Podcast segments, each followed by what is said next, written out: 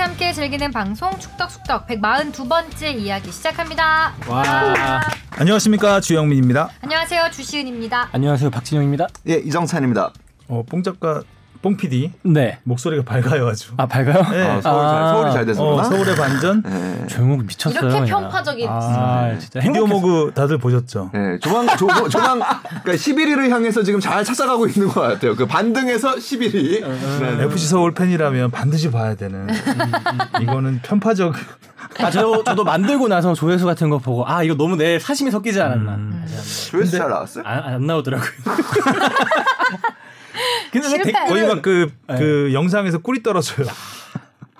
애정. 근데 그 이거는 그러니까 저는 뽕 PD가 만드는 비디오 모그를 항상 보는데 음. 뽕 PD의 단점 제가 봤을 때는 아, 문제점 그 자막이 너무 나가요. 너무 뭐라 그래야 되지? 아, 선을? 넘는다. 예. 그러니까 뭐 닉값이란 말을 써요? 아, 예 써요. 그, 그러니까요. 닉값 뭔지 알아? 닉값? 네, 닉값 뭔지는 알죠. 어, 닉네임 값인 거죠? 이름값 네, 이름값. 하면. 닉네임 값 아니에요? 그렇죠 별명 값이죠. 어, 그러니까 한번 생각해야지 않은. 음. 근데 이거는 대중적이지 않아요. 저희는 유튜브 감성을 원하기 아, 때문에. 유튜브를 뭐 어린 젊은 사람만 보나요? 그러니까 그런 건 좀. 생각을 해봐야 될 필요가 있지 않을까. 아 근데 유튜브에 그런 말 쓰는구나. 좀. 어, 좀 더 그 자막들이 대부분 그런 것들이 많아요. 한번 생각해야지. 어, 이 무슨 말이지? 음. 젊은 친구들은 알지 몰라도 저는 딱 봤을 때 와닿지가 않는 것들이 굉장히 많아서 좀 더 좋은 좀 단어로. 더 조회수를 높이려면 그 대중 좀 더 대중적이고 좀 더 시청자의 폭을 좀 넓혀볼 그렇죠. 필요가 있지 네, 않을까. 되게 근데 그런 얘기 좀 많이 하긴 하더니 아, 이- 이게 무슨 말인지 이해가 안 간다. 지난번 FC 서울 비디오 먹으는 FC 서울 팬들만을 위한 헌정. 헌정 헌정 영상. 헌정 영상이었기 때문에 아 이거 채널을 잘못 올라 재밌게 봤는데 전용 재밌는 채널 올라갔는데 네, 그렇습니다. 아 그래서 조회수가 잘 안 나왔나 보네요. 들떴어요 약간 보니까. 영욱이 짱. 자 지난주에는 FC 서울의 반전이 있었고 네. 또 손흥민 선수가 골을 넣었고 어휴. 그리고 벤투어에서 이강인 선수가 떨어졌습니다. 아유, 네, 똑 떨어졌어요. 예. 자 이런 똑 떨어지는 이야기와 함께 시작을 해보겠습니다. 자, 우리 댓글 갈게요. 네 최강수원님이 항상 재밌게 잘 듣고 있습니다. 감사합니다. 음, 감사합니다. 노수종 씨 좀 냅두자 맡긴 거잖아. 히딩크 때도 그 날리더니. 아 벤투 감독한테 네. 그거 좀 같아요. 오래 맡기긴 했어요. 네. O K M A E U L님 옥말 아닐까? 옥말? 옥말 옥마을 오케이 마을 오케이, 오케이 말. 말? 네. 옥마 히딩- 옥, 옥사운합니까? 네. 빛날 것 같은. 히딩크 감독이 은퇴했다는 기사를 보았는데요. 최근에 2002년 월드컵 선수들이 푸는 썰들이 몇 개 있던데 이미 알려진 에피소드 말고 기자님들께서만 아시는 에피소드 있으면 부탁드립니다. 뭐 지금까지 조금씩 다 얘기는 했던 것 같아요. 대단한 에피소드는 아니고 제가 2012년에 저는 이제 히딩크 감독을 따로 단독으로 만난 거는 그때가 마지막이었던 것 같아요. 그 2012년 때 한국에 왔을 때 그 K리그 올스타 하고 할 때 2002년 10주년으로 뭐 그때 한번 따로 만난 기회가 있었는데 그 당시에 이제 우리 리그에서 2002 멤버들이 감독으로서 다 활약을 하고 있었거든요.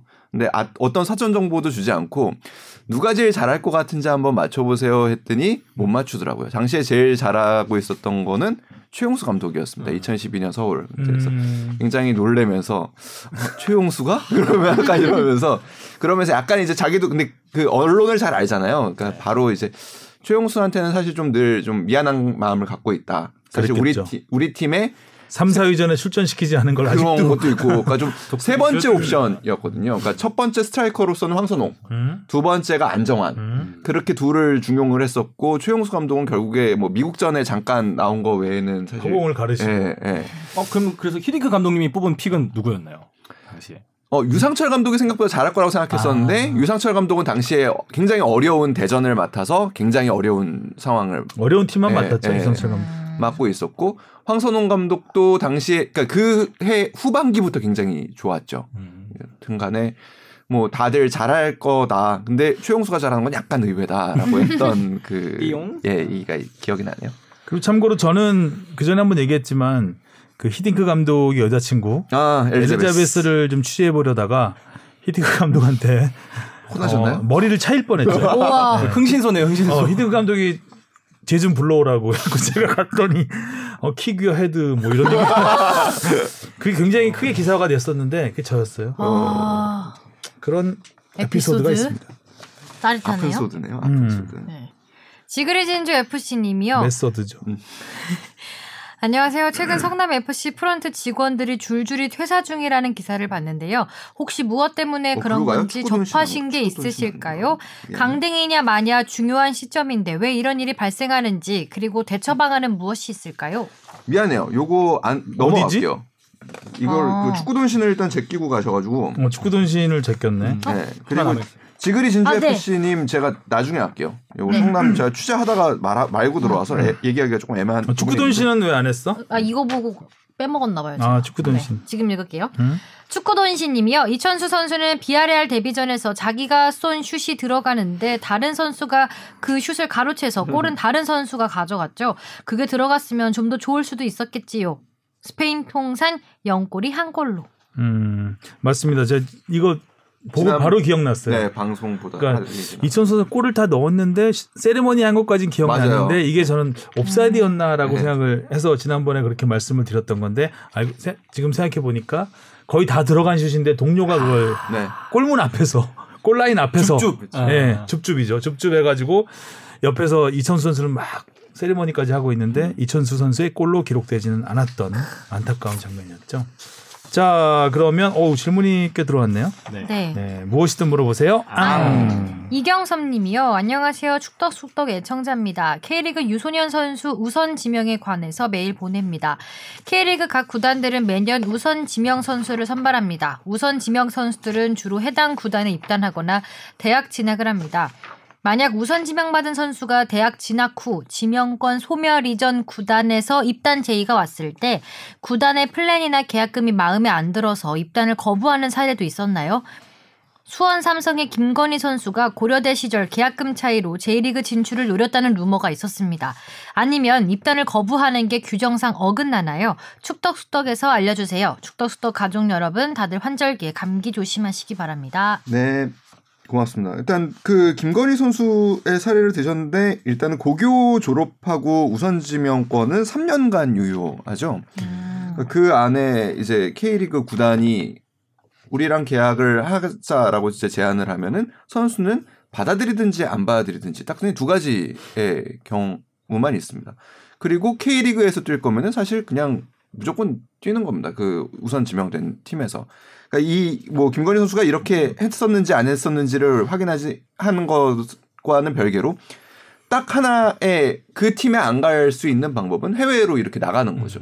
해외로 음. 나갈 경우에는 뭐 우선 지명권이 유지가 되지는 않지만 나중에 K리그로 들어올 때는 문제가 됩니다. K리그로 들어올 때는 이 우선 지명을 한 팀에서 동의를 해줘야지만 다른 팀으로 갈 수가 있습니다. 뭐 로컬 룰이죠. 그러니까 과거에는 우리가 미국식 시스템처럼 드래프트를 했지만 지금은 그 유럽 미국식과 유럽식 사이 정도에 있는 지금 상황이죠.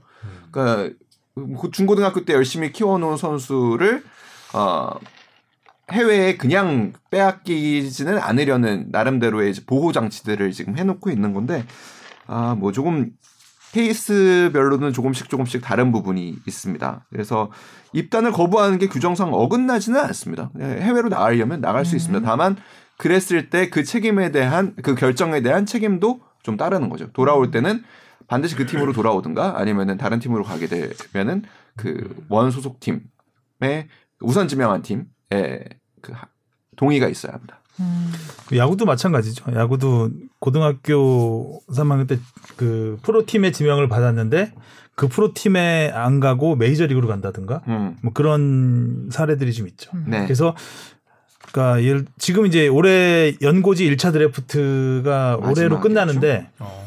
그러니까 고향 그 이제 지역 드래프트죠. 각 지역에 있는 선수를 뽑는 건데 그 선수를 그러니까 1차 드래프트이기 때문에 굉장히 소중한 권리를 음. 행사하는 거거든요. 구단 입장에서는.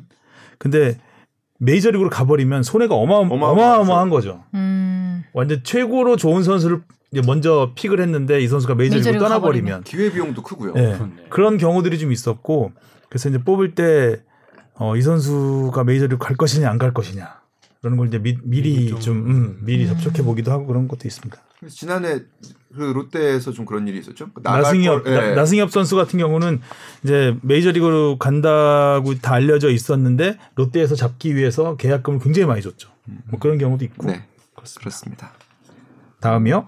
니가 가라 내가 갈까님이요. 축구 경기의 궁금증은 축덕숙덕. 주바팬님의 스브스 축구 기자님들 목소리를 들으려면 축덕숙덕. 광고 멘트인가요? 그러니까요. 이번에도 규정 관련 궁금증이 있어서 질문 드립니다.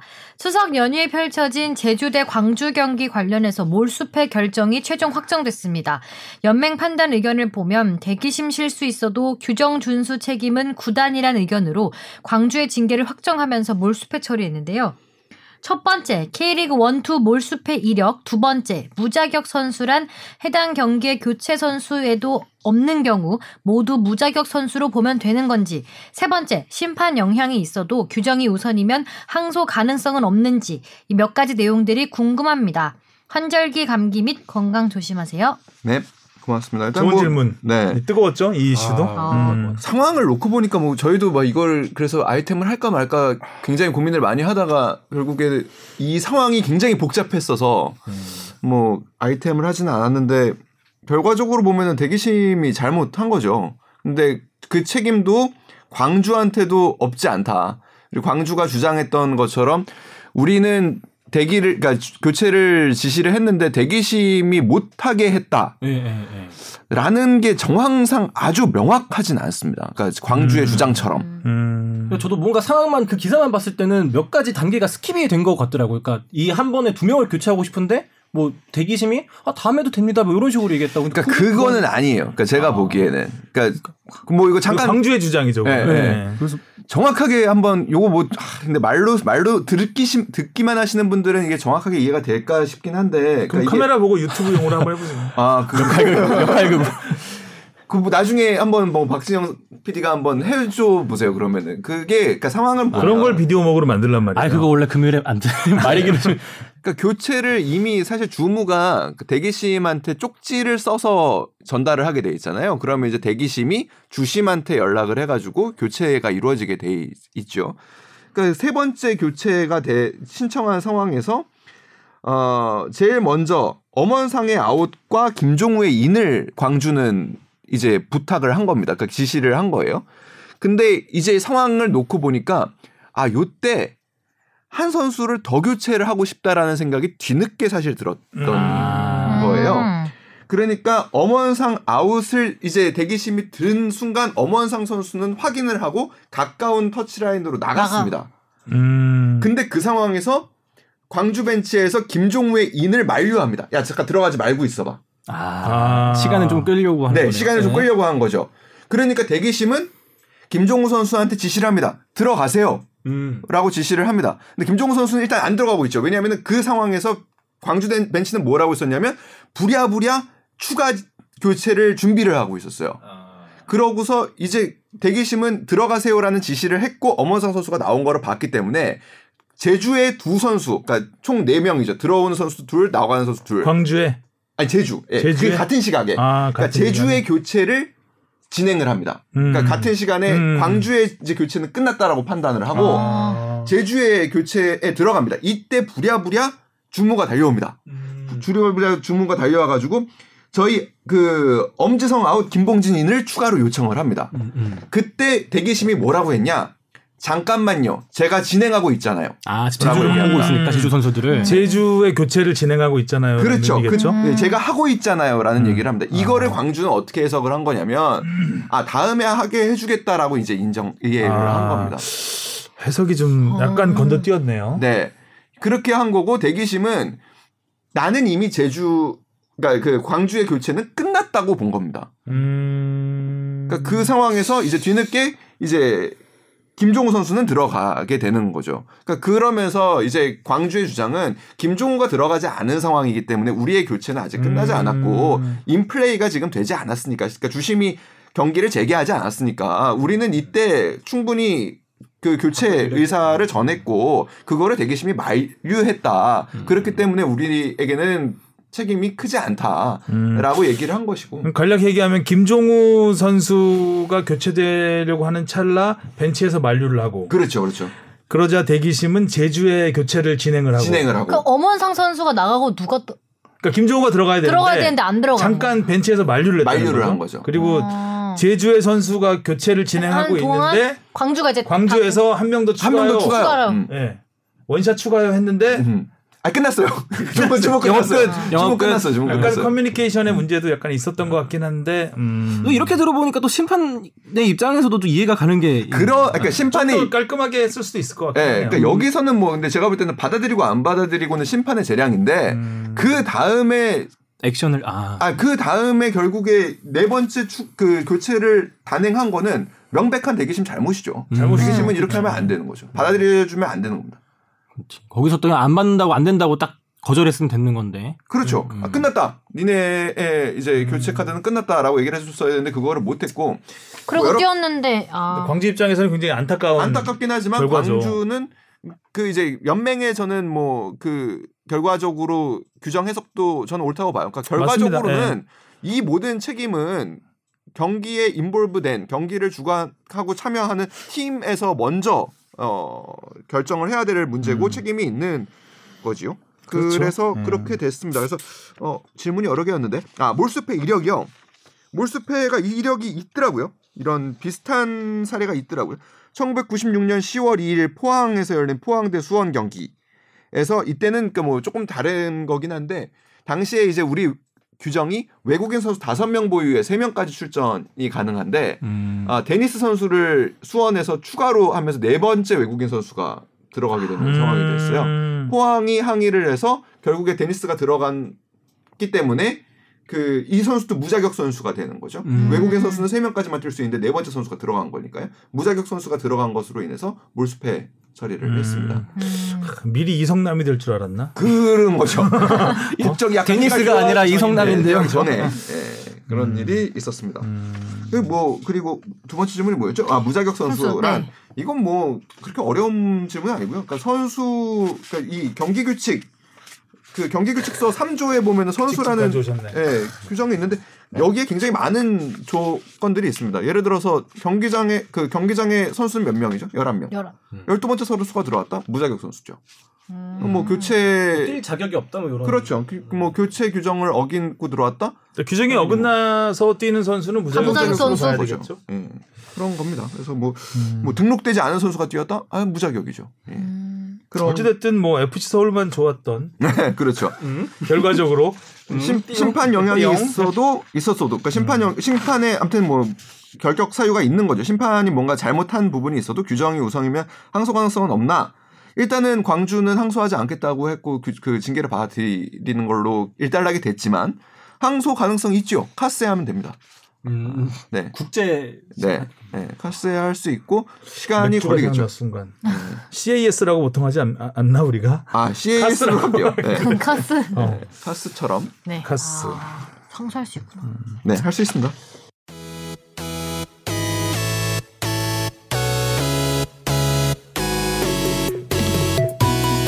여러분은 지금 축덕 속덕을 듣고 계십니다. 잊지 말고 하트 꾹. 자, 첫 번째 이슈로 가보겠습니다. 벤투호가 최종 예선 두 번째 대표팀 명단을 발표를 했죠.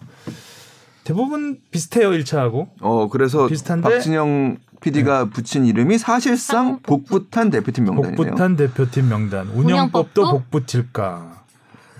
복붙 어렵나요? 아니요, 어렵지 않아요, 복붙은. 복붙은 어렵진 않은데 방송용은 아니죠. 음. 하지만 뭐 많이 쓰는 이야기니까. 음. 이번 명단의 특징은 아무래도 이강인의 탈락과 백승호의 발탁. 음. 그렇죠. 딱 이 두 가지 크게 볼 수 있지 않을까 싶은데 어, 이강인 선수는 나름 마요르카 이적해서 굉장히 네, 골도 상승 눈에 띄고 네. 그렇죠. 골 여부를 떠나서 뭐 패스, 경기 운영, 뭐 슈팅, 뭐 완전히 이제 드디어 자기 무대를 찾은 듯한 음. 느낌인데 안 뽑았습니다. 네, 안 뽑았죠. 근데 뭐 멀티플레이어 능력을 거론을 했었죠. 네. 벤투 감독이. 멀티 포지션 능력을 이야기를 했는데 그 지난 방송에서 제가 그 얘기를 했었잖아요. 그러니까 벤투 감독이 솔직하고 거짓말은 하지 않는다. 근데 저는 그 이야기에 약간 어, 이거 내가 말을 걷어들여야 되나 라는 생각이 들 정도였어요. 사실 이 답변은 솔직한 답변은 아니라고 생각합니다. 제가 정황상 벤투 감독이 이강인 선수를 어떻게 생각하고 있는지를 전해 들은 바에 따르면 멀티플레이어 능력 때문에 뽑지 않은 것은 아닙니다. 음. 그러니까 앞에 말은 맞아요. 그러니까 뭐 그 포지션에 좋은 선수가 있기 맞죠. 때문에 네. 그러니까 실제로 그렇습니다. 그러니까 지금 보통 한 포지션에 23명 명단이라고 보면은 같은 포지션 2명, 뭐 많으면 3명을 뽑는 명단이라고 봤을 때 그 자리에 지금 이동경, 권창훈, 이재성 선수가 있습니다. 음. 벤투 감독이 굉장히 신뢰하는 세 선수죠. 이 선수들보다 이강인 선수가 낫지 않다라고 생각한 거는 맞습니다. 그 부분에서 이강인 선수가 들어오더라도 사실상 이 포지션의 네 번째 선수가 될 가능성이 있기 때문에 그렇게 된다면은 사실상 안 뽑는 게 맞죠. 그 부분에 솔직했다고 보지만 여기에 남태희 선수까지 있죠. 남태희 선수는 이번에 부상으로 빠졌지만 황희범 선수도 올렸을 수 있고요. 뭐 그렇게 보면 사실상 다섯 번째, 여섯 번째 옵션입니다. 그렇기 때문에 이강인 선수를 뽑지 않은 거는 맞지만 멀티 포지션 능력 때문에 안 뽑은 건 아닌 걸로 알고 있습니다. 제가 알기로. 는 음. 그럼 그게 과연 이강인 선수의 수비 능력을 높게 보지 않은 겁니다. 아. 수비 능력. 네. 수비는 좀 단점이 있죠. 네. 그러니까 이 포지션에서 쓰기에는 이 10번 자리라고 하죠. 스트라이커의 밑에서 쓰는 공격형 미드필더 자리에서 보기에는 벤투 감독이 추구하는 축구는 황의조 선수도 굉장히 많이 뛰면서 전방에서 압박을 하죠. 그러니까 공을 뺏겼을 때 앞 전방에서 다시 공을 찾아와야 어 역습의 재역습 혹은 우리가 계속 주도권을 갖고 있는 그 부분이 가능하다고 생각하는데 이강인 선수가 공을 뺏긴 다음에 그 후속 동작이 굉장히 조금 거칠죠. 느리고 거칠고 그렇죠. 거칠어서 네, 네. 퇴장도 당하고 퇴장도 있잖아요. 당하고 그래요. 음, 그러니까 기본적으로 공을 갖고 킵하고 탈압박을 하고 이런 순간적인 능력들은 뛰어나지만 공을 그 뺏기면 안 되는 자리에서 일단 뺏기는 경우가 조금 있고 그리고 그 뺏긴 다음에 후속 동작이 늦거나 지금 그 주영민 선배가 얘기한 대로 잘못된 판단을 하는 경우가 있습니다. 음. 대표적인 게 지난 3월 한일전 평가전이었습니다. 아, 그때. 이때 실점 장면이 다 이강인의 패스 그 이강인의 그 공을 뺏기는 장면에서 비롯됩니다. 음. 근데 이강인을 애매한 곳에 세워놓긴 했잖아요 그때 최전방에 뭐 약간 예. 고립시켜 있죠. 놓듯이. 네. 예. 근데 그 당시에 그러니까 벤투 감독이 그 경기에서 사실 실망한 선수들이 몇몇 있는데 그러니까 대표적으로 이강인 선수고요. 그다음에 이동준 선수고요. 그다음에 아. 원두재 선수고요. 아. 엄원상 선수입니다. 이 네 선수에 대해서 굉장히 크게 그 당시에 실망 그러니까 벤투 감독이 실망을 자기 했는데 자신한테 실망을 안 했나? 자기 자신한테도 뭐 실망 왜안 했을까요? 근데, 근데 이 네 명한테 실망한 가장 큰 이유는 주변 있는 사람들한테 들어보면 자기가 요구한 부분을 전혀 해주지 못했기 때문이라고 해요. 일단은 말로. 이강인이 요구하는 건 생각 안 했을까? 그렇죠. 저 저런 토석이 싫은데요. 아, 이강인 같은 선- 저는 그게 좀 안타까운 부분이에요. 이강인 같은 선수는 아 잘하는 게 너무나 명확한 그렇죠. 선수잖아요. 네. 이강인 선수 공 안 뺏겨요, 잘. 음. 뺏길 확률이 제가 봤을 때 미드필드에서 잡으면은 한 80% 이하, 아, 80% 그러니까 20% 이하. 라고 이제 뭐 딱히 뭐 산수적으로 하는 건 아니지만 거의 보면 공을 진짜 안 뺏깁니다. 관수하는 능력이 좋은 선수죠. 그러면 공을 안 뺏길 수 있는 그 능력을 살리는 게 중요한 게 아닌가라는. 근데 공을 안 뺏기고 있을 때는 엄청 위협적이거든요. 그 위협적인 게 공을 뺏기는 것보다 득실을 따졌을 때 우리가 백신을 맞을 때도 맞는 것과 맞지 않았을 때 득실을 따져서 그렇죠. 맞잖아요. 득실을 따져봐야죠. 아유 득만 있는 판단은 없어요. 음. 그렇다면 실이 조금 있더라도 득을 좀 더 극대화할 수 있는 뭔가를 찾을 수 있지 않을까라는 그런 안타까움은 있어요. 그게 팬으로서. 감독의 어떻게 보면은 용인술이죠. 그러니까 이 음. 선수는 장점은 이런 장점이 있지만 단점은 이런 장 단점이 있으니 음. 퍼즐을 맞추듯이 그러면은 이런 선수가 여기서 이렇게 보완을 해주면 되겠다라고 찾는 게 이제 감독의 역할인데 이강인 선수가 아직까지는 그런 부분에서 사실은 자기가 조금 더 발전을 해야 될 부분이 사실은 있긴 있죠, 있어요. 물론. 아, 있죠. 20세 월드컵에서도 사실 음. 정정용 감독이 굉장히 갖고 있었던 딜레마 중에 하나입니다. 대회 초반에. 그러니까 음. 이 선수를 10번 자리에 놨을 때 아직은 우리가 팀적으로 그 외국 팀들과 했을 때 수비에 그 우리가 압도하는 경기를 치르기는 쉽지 않잖아요.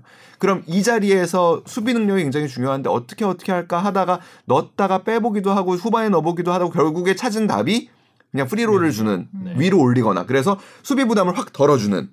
근데 벤투호에서는 그러게 쓰기에는 위에 황의조 선수가 있죠. 굳이 그럴 사실 필요가 없다라고 생각을 하는 거죠.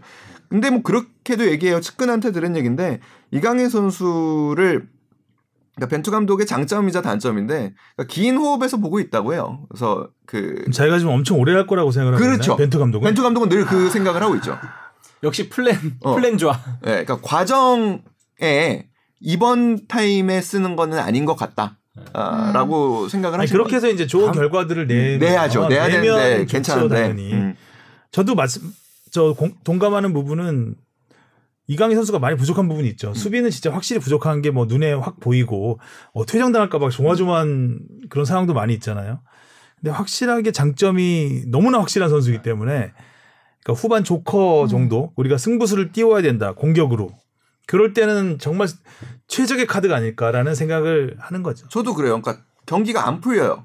그러니까 도저히 이거는 뭐 그러니까 뻔한 축구가 예상되는 경, 경기들이 있습니다. 수비가 워낙 탄탄하니까 내려선 상대니까 도저히 답을 찾지 못하고 계속 측면으로 공을 빼는데 측면의 크로스가 부정확하고 답 시간은 계속 흘러가고 흘러가고. 위협적인 장면 나오지 않고 이럴 때- 때 이런 거를 깨낼 수 있는 거는 결국에 이강인 선수가 음. 예상치 그러니까 상대 수비가 예상치 못한 예를 들면 뭐 백킬이라든지 뭐 예상치 못한 타이밍의 전진 패스라든지 이런 것들이 한 번에 수비 조직력을 깰 수 있는 부분들이긴 하거든요. 근데 제가 조금 이따가도 얘기하겠지만 벤투 감독한테는 지금 제일 부족한 부분은 저는 용기라고 생각해요. 조금 용기가 부족해요. 그런 부분에서 저도 이제 이번에 명단 발표하면서 멀티 능력 같은 걸 강조를 했는데 이럴 때일수록 이강인 같은 specialist가 필요하다고 생각을 했고 그런 부분에서 연장선상으로 봤을 때 이제 그 맨 앞에 있는 그러니까 톱으로 서 있는 조규성 선수의 선택 물론 조규성 선수가 못한다는 게 아니라 황의조 선수랑 되게 스타일이 비슷하잖아요. 그래서 오히려 뭔가 게임이 안 풀릴 때는 오세훈이나 뭐 다른 김신욱 스타일, 같은 음. 다른 또 오세훈이 그리워지는 거죠. 뭐 그러니까 뭐 그런 뭔가 쉽게 말하면 이렇게 융통성 있는 결정도 좀 내릴 수도 있지 않았을까라는 생각이 근데 해요. 선수도 지금 울산에서 잘하고 잘하고 있죠. 잘하잖아요. 있는데. 네, 잘해요. 뭐 머리도 잘 쓰고 발도 잘 쓰고 네. 확실히 좀 다른 스타일의 선수를 뭔가 specialist적인 그 능력이 있는 사람을 기용해봐도 괜찮지 않을까 공감합니다. 생각을 하는데 길게 본다고 하면은 길게 보니까 좀 더 다른 다양한 선수들을 그만큼 한 번씩 더 불러볼 수도 있는 거그 아닌가요? 생각이에요. 근데 왜 길게 보는데 늘 오는 사람들만 계속 오는 것 같죠? 그런 생각. 좋은 질문이네. 네. 저도 마찬가지예요. 그러니까 왜냐면 이번에 27명을 뽑은 것도 용기가 없어서 그렇다고. 그러니까 저는 그 뭐- 미움받을 용기. 어. 그러니까 조금 더 과감한 판단을 그리고 우리 사실 어떻게 보면은 K리그 지도자들이 지난번에 이제 우리 방송에서도 영민 선배도 그런 얘기를 했지만 우리 지도자들은 약간 김학범 감독님처럼 생각하시는 경향이 좀 더 강합니다. 그러니까 좀 개인의 어떤 능력보다는 팀적으로 어떻게 뭔가 승부를 좀보 기 위해서 한 선수한테 좌우되지 않으려는 경향들이 강하죠. 그래서 어 외국 지도자들 같은 경우에는 뭐 이렇게 일반화하기는 물론 좀 어렵지만 팀의 스트라이커는 지고 있는 상황이나 비기고 있는 상황에서는 잘 안 빼요. 왜냐하면은 확률적으로 이 선수한테 공이 갔을 때 결국에 해결할 가능성이. 높다고 보기 한 방에 때문에. 근데 우리 K리그 지도자들은 안 그래요. 지고 있어도 뺍니다 그냥. 내가 할 거야. 예, 뭐 응, 내가 바꿔볼 어, 거야. 바꿔볼 거야. 음. 약 그게 어떻게 보면 약간은 좀 심화되면은 명장병이 될 수도 있는 거지만 그냥 빼요. 어, 근데 그런 부분에서 그 벤투 감독은 그렇게는 안 하고 있고 아마 주시은 아나운서가 얘기한 대로 아니 길게 볼 거고 그리고 그래서 결국에 이란 전에 여러 가지 변수 때문에 27명이나 뽑아서 가는 거라면 네. 글쎄요. 그- 명단을 길게 보내 일단. 네. 우리가 생각하는 베스트 11은 확실히 이제. 아, 아니까 음. 그 이외에는 좀 다양하게 불러봐도 될 것 같은데 약간 그 베스트 11을 제외하고도 거의 똑같은 사람들만 오니까 똑같은 선수들만 오니까 뭐 저는 그래서 이번에 사실 좀 기대되는 부분 중에 하나가 이동준 선수예요. 그러니까 지금 음. K리그에서 폼도 굉장히 좋고 아까 얘기한 그 3월 그 실망- 이제 참사 4명 중에 가장 먼저 일단은 벤투 감독의 그럼 다시 이 지금쯤에서 다시 다시, 한번 불러볼까라고 그 생각을 주는 선수 이거든요. 아, 그러네 어몽상 선수 그리고 저도 원두재 선수가 빠진 것도 좀 의외긴 했거든요 개인적으로. 원두재 선수에 대해서는 그러니까 그때 그 경기에 대한 실망감이 굉장히 음, 컸다고 그래요. 이해하죠. 주변에서 듣기로는. 그렇습니다. 그래서 이동주 선수가 어떻게 하느냐가 사실 좀 궁금한 부분이고 어 일단은 이원화 얘기도 해보면 벤투 감독은 지금 시리아전이 쉽지 않다고 본 겁니다. 그래서 아까 아까 복붙한 대표팀 명단 운영법도 복붙일까 복붙일 가능성이 굉장히 높다고 합니다. 근데 지금 황희 아까 잠깐 봤지만 손흥민, 황희주, 김민재 선수는 3일 오후 열 아니 5일 오후는 돼야 한국에 오는데 경기가 그럼에도 7일이잖아요. 풀타임이죠, 그러면. 네. 그러니까 실제로 이번에 또 실- 진짜? 네, 그러니까 이번에 어, 어? 그 선발 과정에서 그리고 대표팀 운영 과정에서 어, 실제로 그런 그 이야기들을 많이 전했다고요. 그 지금 이런 상황에서 어, 우리 선수들 K리그 선수들을 조금 더 중용해 보는 건 어떻겠냐? 뭐 그 혹은 어, 좀 손흥민의 출전 시간을 좀 줄이를 줄여 줄이거나 아무튼 좀 관리를 해보는 건 어떻겠냐라는 얘기를 했을 때 어, 이거는 뭐 글쎄요 그 지금 얘기하는 게 뭐 섣부른 이야기가 될 수 있지만 벤투 감독은 좀 부정적이었다고 해요. 어. 아니 근데 이번 이란 원정인데? 아 이란 원정을 솔직히 거기까지 생각 안 하고 시리아전의 승리를 일단은 우선한다고 생각하고 있어요. 시리아전이 근데 쉽지 저는. 그거는 그냥 감독이 하는 말이 아닐까라는 생각을 하는데 정말 그렇다면 큰 문제거든요. 근데 시리아를 만약 이기고 봤어. 근데 남은 건 이란 아니, 원정이 그- 더큰 산이 그러니까요. 그러니까 자기가 이란전을 생각을 하고 있으면서 이제 그 언론 플 언론이 한테 대답할 때는 시리아를 무시할 수도 없는 음. 부분이고 어 감독으로서 모든 경기가 중요하다는 중요하다. 거를 부각시키기 위해서 시리아전만 생각하고 있다 지금은. 음, 음. 근데 끝나고 이란전을 생각한다는 건 말이 안 되죠. 그렇죠. 음. 아, 1교시 시리아, 2교시 이란인데 2교시 생각 안 하고 1교시만 지금 준비한다는 건 마- 1교시 끝나고 2교시 공부할 거라는 건 말이 안 되는 거잖아요. 근데 그렇죠. 그거는 저는 그냥 그러진 않을 거라고 생각해요. 그렇다면 그 정말 큰 문제죠. 근데 진짜 만약에 시리아전 진짜 선발로 다 나오면 아 저는 나올 그거는 나올 거라고 아. 봐요. 그건 왜냐면- 나오죠. 교체도 아니고 선발로 예, 예, 예. 후반 왜냐면- 교체도 아니고요? 벤투 감독이라면 아 진짜 난 설마 아무튼 이제 시리아전 아, 근데 이번 지난번에 이라크전 때 진짜 손흥민 선수, 황의조 선수가 엄청난 그 폼 저하를 느끼는 걸 봤음에도 불구하고 아니, 그러니까 그래서 선발로 벤투 감독의 내릴지는- 일단은 지금의 이야기는 그러니까 뭐 이렇게 들은 얘기로는 선수들의 회복에 최선을 다해 보겠다라는 얘기를 했다라는 거예요. 그러니까 그러면 결국에는 그 얘기는 쓰겠다라는 얘기예요. 절대적인 겨우 시간이 하루인데? 너무 모자라서 진짜. 하루에 무슨 회복이야? 근데 일단은 그렇게 보는 본대요. 일단은 뭐 제가 벤투 대변인은 아니고 아 시리아와 이란의 경기를 봤을 때 시리아가 절대로 우리가 이겼죠 그때. 아 시리아가 자책골을 결, 그, 일대 영으로 네, 이겼죠, 네. 아. 해서 이렇게 끝나긴 맞아요. 했는데 진땀승 하긴 했어요. 네.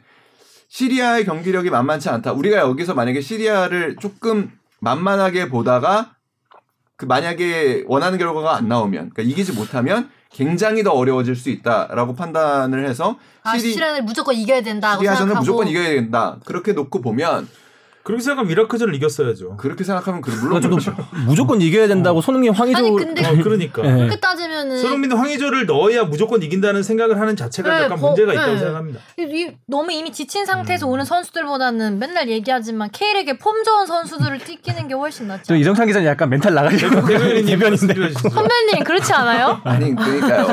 본인도 이제 본인 말에 없는 말. 저희가 어, 공격이 아주 아, 날카로운데 오늘. 선배님 그렇지 않아요? 마찬가지예요. 저도 그렇게 생각해요. 그렇게 생각하는데 그 요 얘기를 하려고 아까 그 용기를 꺼낸 건데 그런 이야기를 들었을 때 벤투 감독의 말이 그거였다는 거예요. 네가 감독이면 손흥민과 황의조를 뺄 수 있는 용기가 있냐라고 되물었다고. 누구한테? 누구한테? 그러니까 그 기술위에서 헐. 어, 기술위에서 너라 그래요? 주합의 공격력 좋아 오늘. 헐 빼주세요. 헐왜헐 헐 왜요? 그러니까 그 기술위에서 꼭 손흥민과 황의조 선수를 찍어서 얘기한 건 아니었던 것 같아요. 그, 그 해외파 선수들이 아무래도 첫 경기에서 좀 힘들어하는 부분도 있고 지금 여론에서는 이원화 얘기도 나오고 있고라고 봤을 때 어, 출전 시간을 조금 분배하거나 아니면은 조금 이런 탄력적 운용도 생각할 수 있지 않냐라고 했을 때 그렇게 반문을 했다라고 하더라고요. 그러니까 근데 감독이면 아, 그러니까 포체티노가 메시도 뺐는데 아니, 손흥민과 황의조를 쓰는 카드는 가장 쉬운 판단이죠. 김학범 감독의 말에 따르면. 그런 건 누구나 할 수 있는 거잖아요. 근데 감독이라면 멀리 보신다면서요. 아니 그리고 손흥민, 황의조 이란저를 아직 못 보시면 멀리 보는 게 아닌 거 아니에요? 그러니까 확실한 카드인 건 알겠는데 그 두 선수가 그리고 이정찬을 자기, 계속 혼내고 있죠. 자기의 능력을 보여줄 수 있어야 그게 확실한 카드지. 그 안 되는 친구들을 데리고 그 그래서 지금 여론이 그런 거예요. 지금 네. 지금 지금 왜? 대망진창. 아니 지금 그래서 여론이 사실 그런 거. 그러니까 제가 지금 나름대로 그 벤투 감독의 입장을 최대한 대변을 하려고 하지만 이 자리에서도 설득이 잘 안 되잖아요. 그런 부분이 여론 이 설득하지 못하고 있는 부분인 거죠. 아니 뭐 하긴 뭐 다 결과론적이니까 만약에 시리아전 이기면은 뭐 역시 손흥민 황의조다 이럴 수 있긴 하겠죠. 그러니까 역시 거죠. 날았다. 묻히는 건데 뭐 골키퍼를 4명 뽑고 스트라이커는 2명. 뭐 이런 부분 약간 언밸런스 수비수 쪽을 또 많이 뽑았잖아요. 그렇죠. 이게 또 웃긴 게 그러니까 길게 본다고 해서 송범근 선수는 뽑았으면서 아, 이제 웃긴다라고까지 네, 표현하지 그러니까, 않는. 그러니까 말에 그게 모순이 되는 거죠. 길게 보고 송범근을 뽑았다고 하는데 어. 길게 보면 이강인도 뽑을 수 있는 거 아닌가? 공개에 몰리고. 있어 지금. 자, 재밌는데. 어. 흥미진진한데요 아주. 아니, 그러니까 내가 이걸 왜 계속 방어를 해야 되는지 잘 모르겠긴 하겠는데. 길게 본다는 동 지금 괜히 막 아, 책임질 수 있습니까? 감당하실 수. 있겠습니까? 제가 무슨 그쪽 캠프에 있는 것도 아니고요. 아니, 아주 지금 기대가 돼요 다음 주 선발 네. 명단이. 다음 주 목요일이죠. 네. 시리아죠. 목요일이니까 저희가 수요일 방송이니까 이제 전날을 하게 될 텐데 소집하고 그 저는 안- 거의 안 바뀔 거라고 봐요. 근데 그 중에서 이제 그 그래도 좀뭐 음. 기대가 되는 부분은 백승호 선수가 지금 굉장히 폼이 좋고 그래서 사실 지난 두 번의 이제 1, 2차전 최종 예선 1, 2차전에서 좀 어려운 경기를 했던 거는 사실 삼선의 빌드업 과정도 굉장히 문제가 있었거든요. 그러니까 정우영 선수가 빠진 자리 그러니까 삼선이 조금은 좀 애매했던 부분이 있어요. 그래서 그런 부분에서 백승호 선수가 좀 경기에 들어가서 혹은 뭐 교체로 들어가서 좀 풀을 수도 있지 않을까. 요새 잘하던데. 네, 요즘 아주 좋죠. 어, 잘하죠. 굉장히 좋. 솔직히 전북 경기력이 굉장히 안 좋습니다 요즘에. 근데 백승호 선수가 저는 잘하는- 거의 멱살 잡고 끌고 올라가고 있는 거라고 음. 보고 있습니다. 알겠습니다. 벤투호는 이제 다음 주에도 이야기가 계속 될 텐데 아, 경기가 좀 경기 소식을 전할 수 있었으면 좋았을 텐데 저희가 수요일이라서 그 다음 이슈로 넘어가 보죠. 팀은 못 이기고 있지만 어쨌든 빛, 빛이 나는 솔로 솔로. 손흥민이죠. 네, 손흥민도 그렇고 토트넘이 답답해요. 어. 하성룡 기자가 지금 사과를 해야 되는데 토트넘이 너무 좋아졌다고. 또. 토트넘 수비가 달라졌다고. 감독 하나 바뀌었을 뿐인데 어떻게 된 거냐고. 오늘 하 기자님 와서 청문회 했어야 되는데 어. 다음 주는 하성 선배 하성룡 다음 주에는 주 앞에 공격은 무조건 어, 하성룡으로. 어, 네. 뭔가 되게 진 것 같은 느낌이 굉장히 들고 뭔가 난감하네요. 네, 여튼간에 네. 저 초반에 완전 3연승하면서 와 이달에 감독상도 받고 어, 누누 감독 생각보다 괜찮다라는 얘기가 있었는데 결국에는 진짜 처참하게 3연패 30점씩 하면서 졌으니까 그러니까 누누는 아. 어디 갔누? 그쵸. 누누 노노. 음. 답이 안 보이죠. 일단 뭐 뭐 지난해하고는 정반대의 출발이죠 어쨌든. 근데 경기를 하다 보면은 뭐 이런 경우도 있지만 근데 아무튼 토트넘 거의 사상 처음이라는 거죠. 세 경기 연속으로 3실점. 3실점을 하면서 패배를 하는 거는 뭐 사실 이거는 뭐 어느 팀도 사실 쉽지 않은 기록이긴 그렇죠. 합니다. 어디 짤 보니까 이렇게 그 경기 경기장 크게 보여가지고 토트넘 싱크홀 그래가지고 미- 미드필더 펑 미드필더에 토트넘이 한 명도 없어 전부 앞하고 뒤로만 가 있는 그런 것도 있던데 좀 약간 전술에서 좀 문제가 있긴 있는 모양이에요. 맞아, 그렇다 보니까 공- 가운데 공간이 없다 보니까 선수들이 갈팡질팡하면서 뭐 어디 줘야 될지 망설이다가 결국에 공이. 뺏겨버리고 케인도 뭐 어떻게 보면 비슷한 상황이었잖아요. 저는 그 실점 이런. 거라고 생각해요. 그러니까 그 아까랑 어떻게 보면 연결되는 건데 감독이 용기가 없으면 케인을 못 뺍니다. 그 케인을 저는 사실 이 경기에서 뭐 열심히 뛰는 모습 보여줬죠. 두 번째 실점 장면이었나요? 세 번째 실점 장면이었나요? 그러니까 공 뺏기니까 아 두 번째. 예, 수비 열심히 가담해가지고 태클도 하고 뭐 그게 뭐 운 나쁘게 또 그대로 그 이제 공격 선수한테 다시 공이 가는 바람에 실점을 허용하긴 했지만 그러니까 기본적으로 프리시즌을 전혀 연습하지 못했잖아요. 음. 음, 막 그쵸. 예, 그리, 그럼 물론 그 이제 감독 입장에서는 이렇게 핑계를 댈 수 있을 거예요. 이 선수의 클래스는 다른 대체 선수보다 월등하기 때문에 사실 벤투 감독이 아까 하려던 얘기 중에 못한 거가 이 부분인데 손흥민이 갖고 있는 클래스가 분명하기 때문에 이 선수가 컨디션이 안 좋더라도 다른 선수와 그 대체 가능하지 않다라고 음. 판단을 한다는 거예요.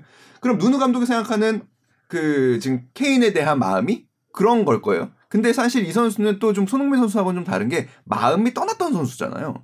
지금 아무리 뭐 지금 마음을 다 잡고 하려고 한다 한들 선수들이 느낀 그 안에서 느낀 실망감도 분명히 있을 테고.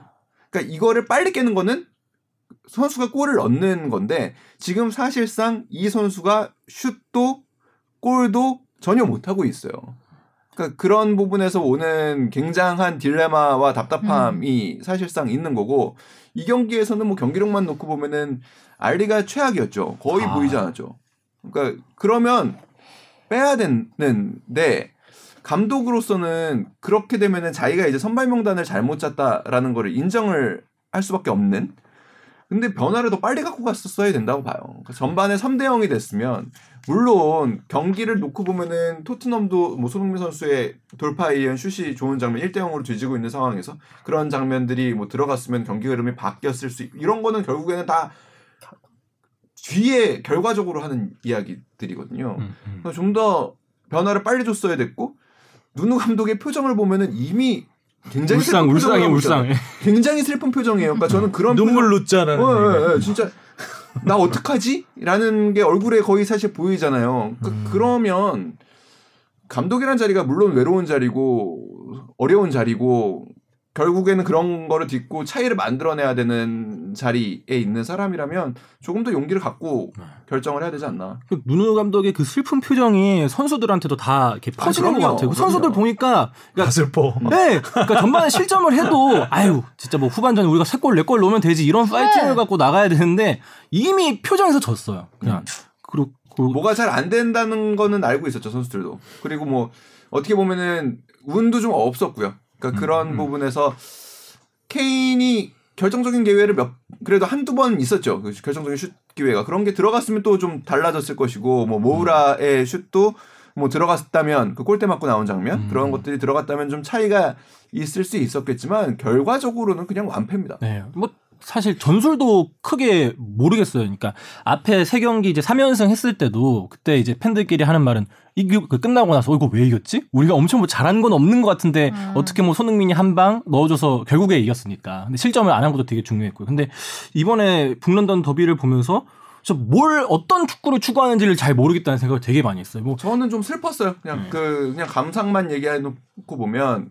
우리가 손흥민이라는 선수가 결국에는 굉장히 좋은 폼으로 정상급 월드 클래스로 그러니까 발돋움한 게 18, 19 시즌이라고 저는 개인적으로 보고 있는데 그 이제 아시안 게임에서 벼- 그 이제 병역 문제를 해결하고 마음이 편해져서 네. 결국에는 그 시즌에 어 이제 챔피언스리그 결승까지 팀을 음. 올리고 그러니까 이런 상황에서 그러니까 돌아보면 그때쯤에 좋은 한 번 더 우승할 수 있는 팀으로 옮기고 그런 도전들이 음.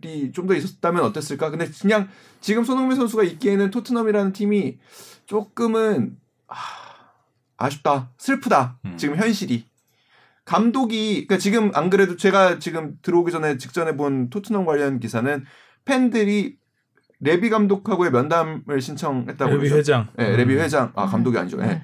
그 감독을 벌써 바꾸고 싶어. 그렇죠. 레비를 앉히는 게 낫다. 아니, 그러니까 아니 그냥 내비두던가 그러니까 레비를 앉히던가. 비전이 안 보인다는 거예요. 그러니까 감독이 여기서 어떤 명장을 갖다 놓든 혹은 뭐 어떤 선수를 지금 겨울에 바꾸든 간에 팀이 어디로 가는지를 지금 전혀 모르겠다는 음, 음, 음. 팬들이 느낀 답답함. 저는 저희 제 입장에서는 손흥민 선수가 아무튼 내년 월드컵 뭐 이렇게 결국에 우리 우리 선수가 우리 대표팀에서 잘하는 모습을 보고 싶고 우리 선수가 세계적인 팀에서 또 우승을 하는 팀에서 음. 어, 챔스도 진출하고. 예, 잘하는 거를 보고 싶을 때 저 역시 아스날전이 슬펐던 이유는 그런 미래가 좀 보이지 맞아요. 않는 그려지지 아. 않는다는 점이었던 것 같아요. 음. 근데 팬들이 그렇게 건의하면 회장이랑 면담할 수 있어요? 무시할 수는 없죠. 음, 우리나라도 그런가요? 서울이 계속 요구를 했는데 계속 무시하다가 결국에 박진석 감독이 회장하고는 안 하고 이제 우리나라 같은 경우는 감독이나 주장이 나와서 사과 정도 하는 음. 질문 받고 사과하는 그 정도 수준. 아닉스 아. 감독님을 모셔야 되겠네 토트넘에서. 아주. 들, 들떴어. 들떴어. 팀 분위기 바꾼 데는 아주 적격인데. 아직 안 익었어. 네. 서울. 들뜨지 마시고요.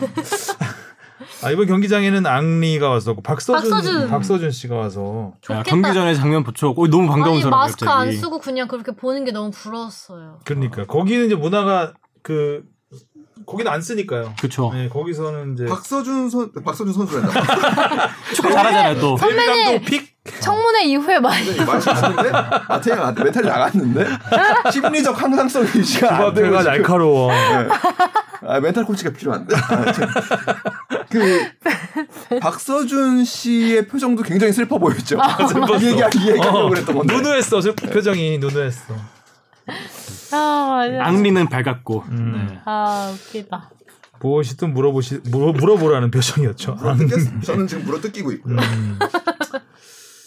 자 그리고 황의조 선수는 뭐뭐 있- 이제 드디어 드디어 이제 발톱을 드러냈습니다. 세 경기 연속 공격 포인트, 골들도 완전 예술이고 왜 갑자기 또 잘하죠? 아, 이제 돌아온 거죠. 그런가? 음, 원래의 거죠. 폼으로 이제 음. 돌아온 것이다. 톰 돌아올 때쯤에 비행기 타고 또 한국 와야 되네. 그러니까요. 아 또 폼상하게 이 팀도 근데 미래는 안 안 보여요. 보여요. 이 팀도 미래는 안이안 보여. 보이지. 팀은 뭐 면담 신청 안 하나?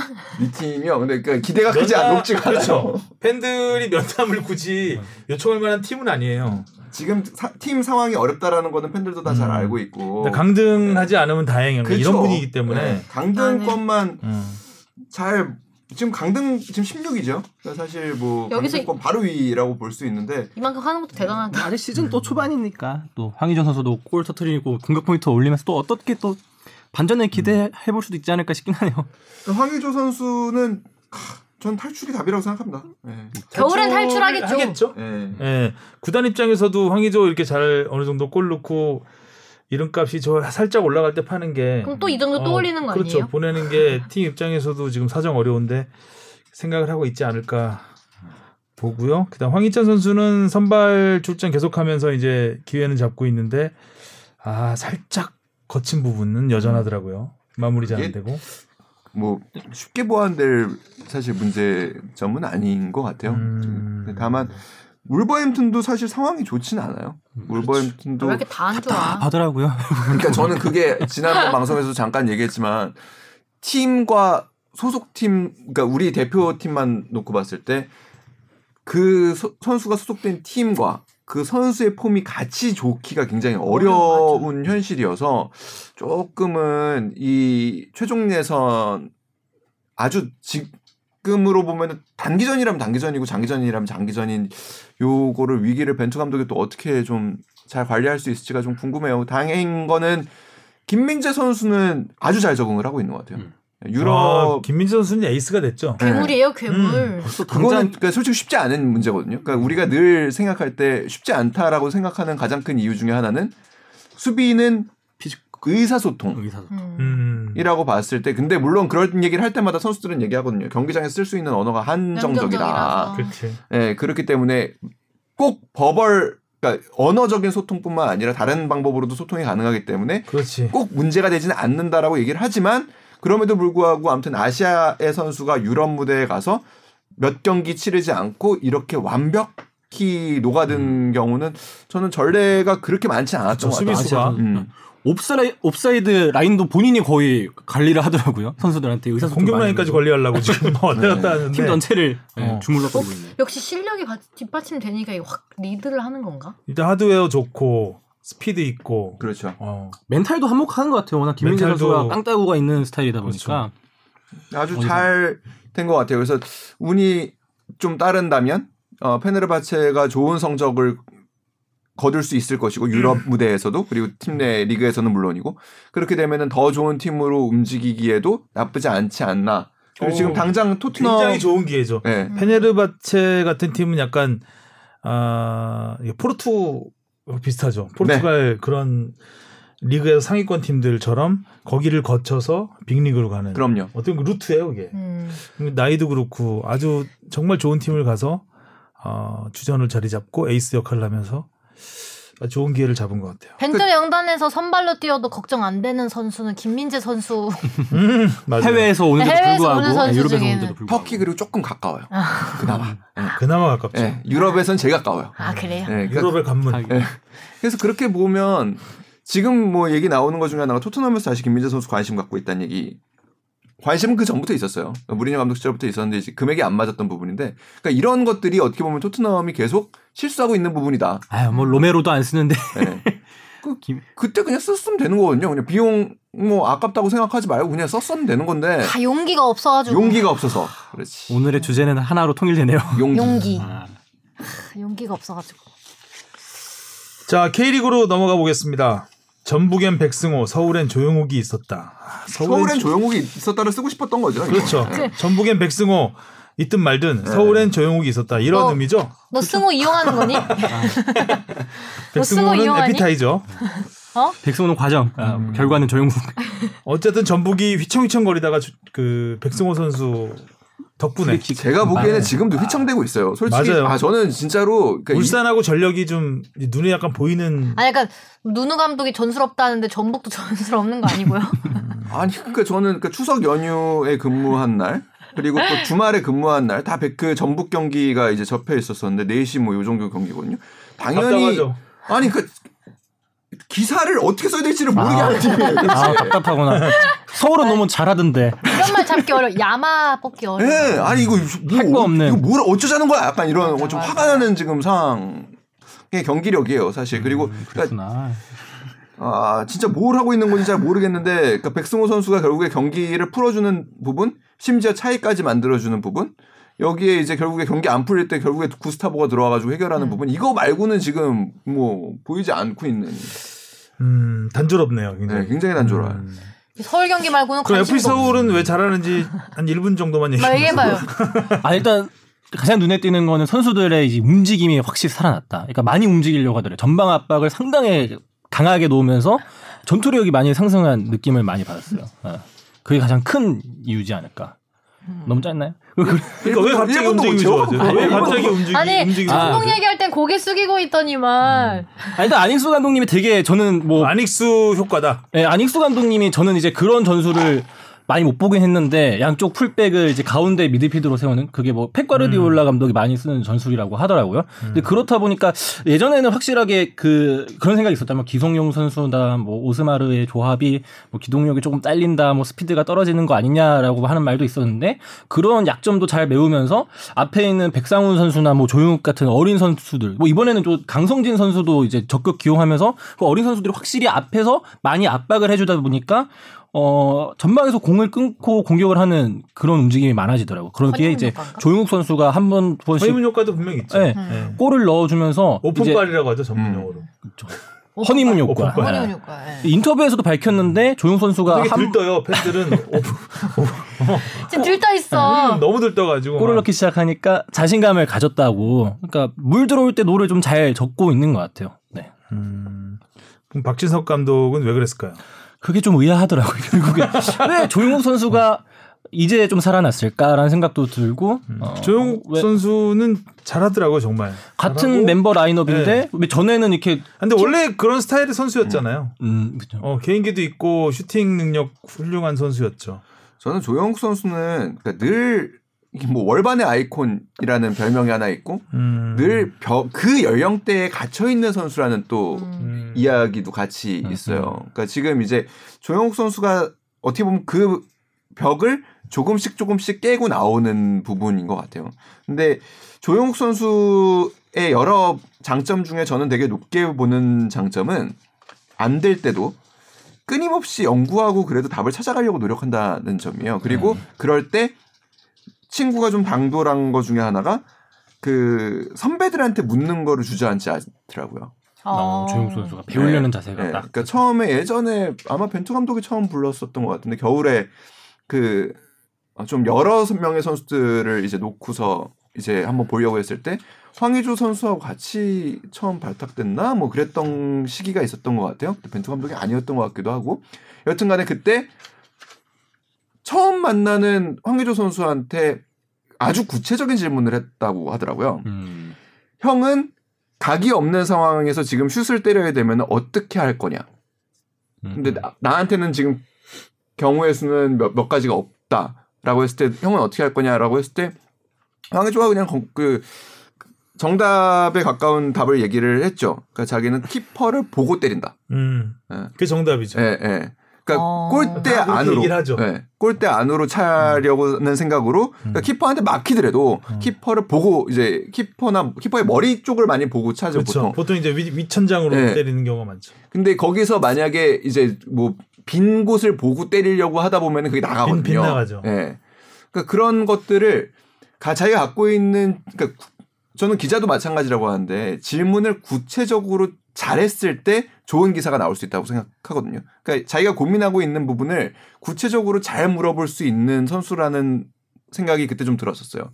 요즘에는 근데 기성용 선수한테 몸 관리를 물어본다고 음. 하더라고요. 어. 조영욱 선수가 갖고 있는 여러 가지 잠재력이 있지만 갖고 있는 단점은 꾸준하지 못하다는 음. 점이에요. 아직 그게 그러니까 결국에 자꾸 열, 물어봐서 바꾸나? 연령대별 대표를 진입 계속하면서도 그 벽을 깨지 못했던 점 중에 하나. 그러니까 잘하는 날, 잘하는 장면에서는 잘하죠. 음. 2018년 팀을 사실상 자유시킨 거는 조영 선수의 골이었으니까요. 음, 그리고 20세 월드컵에서도 이강인 선수의 기가 막힌 패스를 받아서 결정을 짓는 장면들 이런 장면들이 아주 좋습니다. 근데 그럼에도 불구하고 결국에 이번에 런던이 아니구나 그 도쿄 올림픽 명단에서도 결국에는 빠지고 이런 부분들은 이 친구가 한 번 두 번 보여주는 건 있지만 과연 끝까지 갈 수 계속 갈 수 있는 거냐라는 부분에서 약간의 의문 부호가 붙는 거거든요. 근데 이번에 일곱 경기에서 그래도 다섯 골을 넣고 있다라는 거는 그 부분, 그 내가 잘하고 있는 시기를 조금씩 조금씩 연장해 갈 수 있다라는 거를 보여주고 있는 것 같아서 아주 좋아 보여요. 그리고 사실 이번 그 슈퍼매치에서는 물론 골 장면도 좋았지만 그 두 번째 PK를 만드는 장면에서의 음. 드리블 장면은 아 자신감이 굉장히 붙었구나. 거기서 그런 팬텀 드리블을 과감하게 치고 나올 수 있는 거는 사실 쉽지는 드리블. 음, 않은. 음. 그 이제 더 가야죠. 그렇죠. 이런 선수가 그러니까 지금 이제 일곱 경기 다섯 골이라고 한다면 남은 경기가 이제 스플릿 라운드 다섯 경기 포함해가지고 한 일곱 경기 또 남았죠. 얼마 안 남았네요. 예. 예. 네. 이, 이 경기에서 이만한 활약을 계속 이어가 줘야 된다고 생각합니다. 그래야 깰 수 있다고 생각합니다. 음. 아, 하여튼 조영욱 선수는 글쎄요, 조영욱 선수를 뭐 쭉 계속해서 관심을 갖고 지켜보진 않았는데 일단 골 장면들 그리고 뭐 비디오 머그 이런 걸 통해서 봤을 때 음, 확- 확실히 장점은 이 선수도 확실한 선수. 다만 이제 보이지 않을 땐 너무 안 보이는 아, 그렇죠. 런 단점이 좀 있는데 아무래도 하드웨어가 아직은 좀 아, 스트라이커로서는 좀 작잖아요. 버텨주는 것도 음. 좀 약할 수 있고. 그런 힘이 좀 안 느껴지는 부분이 있죠. 스피드라든가 개인기는 출중한데 어, 그런 부분에서 좀 더 성장을 해야 되는 부분은 확실히 있고 어, 뽕 PD가 좀 들떠 있는 만큼의 수준은 아니다. 근데 들떠 있는데 경기를 못 보러 가는구나. 아, 근데 그게 아 쉬워요. 아, 그러니까 그렇겠네요. 서울 음. 팬 입장에서는 좀 아쉬울 수 있겠다. 서울이 이번에 어디죠? 이번 주는 안- 이번 주 어디죠? 이번 주말? 서울이 이번에 대구입니다. 아 대구가 여기서 이제 이걸 봐야 되겠네요. 봐야죠, 요즘. 대구 정말 장난 아니던데. 아 근데 또 지금 대구가 세징야 선수가 햄스트링을 다쳐갖고 서울한테는. 조금 기회가 오지 않을까. 아. 어, 이미 알고 있어요. 아, 근데 서울에도 지금 그 이한범 선수가 좀 어린 나이에도 불구하고 중앙 수비수로 되게 잘 뛰어주고 있었는데 이번에 무릎 부상이 어, 여파가 이어질지 안 지- 이어질지도 좀 중요할 것 같아요. 저는 강성진 선수가 골 좀 한번 넣었으면 좋겠어요. 아 우리, 우리 가 제일 먼저 보도해서 그렇죠. 없어요? 그리고 1호 돔. 그러니까. 1호 돔 왼발로. 이종찬 기자가 보도를 했었죠. 음. 음. 아그 패스도 완전 좋았죠. 네. 음. 애정이 가는 선수입니다. 그렇습니다. 자 오늘은 여기까지 하면 될 것 같습니다. 일단 우리 간만에 아, 토토. 토토 할까요? 했어 토토. 으하이. 안 좋은 팀 두 팀이 만났네. 강원 포항. 아, 이거 아, 이거는 수년이니까. 예. 수년이어서 안 되겠구나. 이건 빼고 그러면 강원 전북. 이 팀 두 팀도 그러면 전북. 전북. 그래도 전북이네요. 네. 전북. 강원 한번 가볼게요. 오. 아 강원 안 좋던데 요새 네. 안 좋죠. 굉장히 안 좋고 일정이 말이 안 됩니다. 일정이 음. 말이 안 돼서 김병수 감독이 보통 감독들이 이런 말 얘기 안 하는데 계획을 짤 수가 없다라고 얘기를 했죠. 그래도 한번 반등을 할 때가 되지 않았나? 그리고 전북도 아 좀 불안하게 해서 저는 강원 한번 얘기해 볼게요. 그다음 수협 울산입니다. 울산 아 수협도 잘하는데 잘하죠. 요새 수업 4위인가요 지금? 네, 4위인가요? 4위예요. 저 울산입니다.